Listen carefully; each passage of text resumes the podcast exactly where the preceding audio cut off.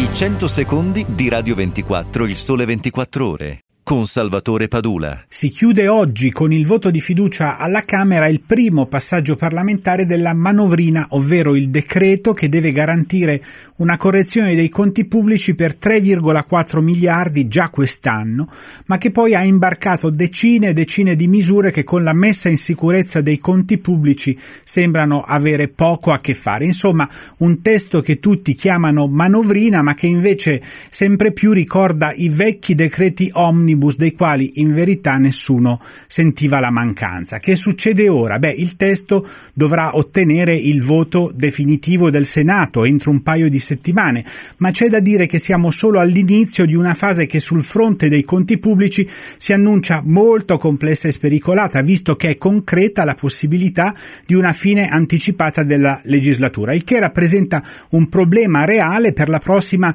legge di bilancio che va presentata entro il 20 ottobre, poi va inviata alla UE che a questo punto non capiamo da chi verrà fatta. Per i conti pubblici il vero incubo va sotto il nome di clausola di salvaguardia, ovvero l'aumento nel 2018 delle aliquote IVA che tutti dicono di voler evitare anche se nessuno sa bene come. Unica notizia positiva per chi si accontenta, le risorse da trovare non sono, come spesso si dice, 19,5 miliardi, ma 15,7 perché la manovrina che oggi ottiene la fiducia alla Camera, tra tante cose inutili ne ha fatta una almeno un po' lungimirante. Ha alleggerito di 3,8 miliardi di euro il conto della clausola di salvaguardia.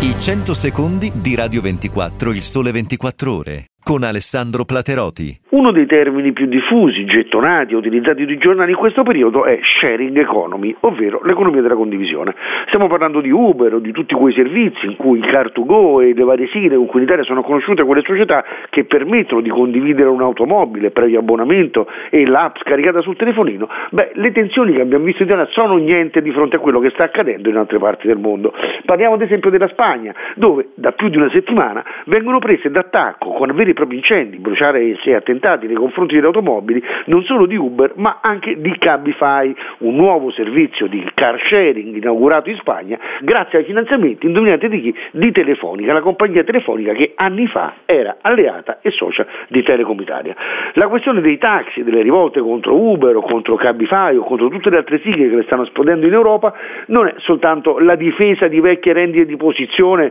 che le liberalizzazioni non riescono a spazzare via, ma è qualcosa di più è la confusione e l'incertezza che continua a regnare un po' ovunque in tutto il mondo su quali devono essere le regole del gioco in un mercato che sta passando dalle vecchie regole dell'economia a quelle nuove dove la proprietà è quasi un furto. Detto questo, sicuramente della questione devono occuparsi i legislatori europei, se non altro, se l'Europa è sempre in grado, per dare un indirizzo univoco in Europa su come onorare la vecchia economia senza per questo penalizzare lo sviluppo della nuova. Seguici dal lunedì al venerdì su Radio 24 e RDS e in video su radio24.it e rds.it.